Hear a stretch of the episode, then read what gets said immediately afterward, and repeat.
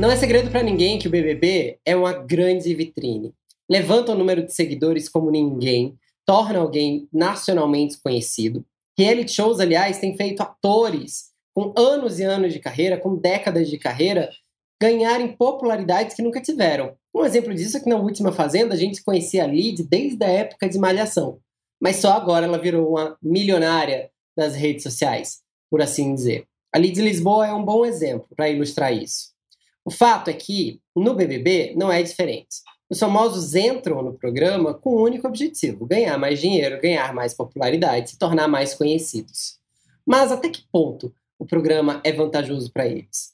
Se você for do grupo da Carol com K, do Nego do Projota e da Lumena, não é muito vantajoso. Lumena, aliás, está no time de anônimos que poderiam sair ultra populares, mas não conseguiu crescer o suficiente nas redes sociais. Ainda nem chegou nos 200 mil seguidores. É a participante que menos ganhou seguidores. Como é que Lumena vai seguir a vida sem essa popularidade que lhe garantiria novos trabalhos? Como é que Lumena vai trabalhar? Essa é uma questão importante para se colocar para os anônimos.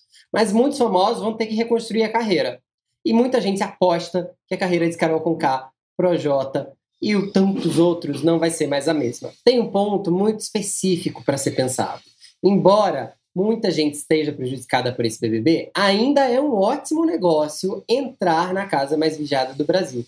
Se você tem um comportamento que é aclamado, você vai sair com maior popularidade. Nesse sentido, no ano que vem, caso o Boninho resolva levar adiante aí esse formato de metades famosos e metades anônimos, os famosos vão ter uma nova decisão a tomar. Vale a pena entrar para o BBB? Tudo indica que o BBB 21 pode assustar muita gente, mas o sucesso de audiência e faturamento dessa edição pode seguir atraindo famosos. Tudo bem que atores com muito tempo de carreira vão pensar duas vezes.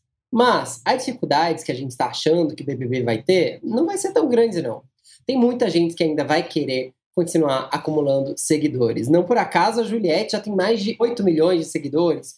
O Lucas também, que é ator, já bombou também, já tem mais de 8 milhões de seguidores. Então, assim, famosos, não se assustem. Talvez no ano que vem vocês mudem de ideia e aceitem o BBB. O BBB pode ser um investimento de risco, mas ainda é um grande negócio para os famosos. E você? Se fosse famoso, entraria no BBB? A gente se vê em breve. Você fica pelo UOL. Tchau!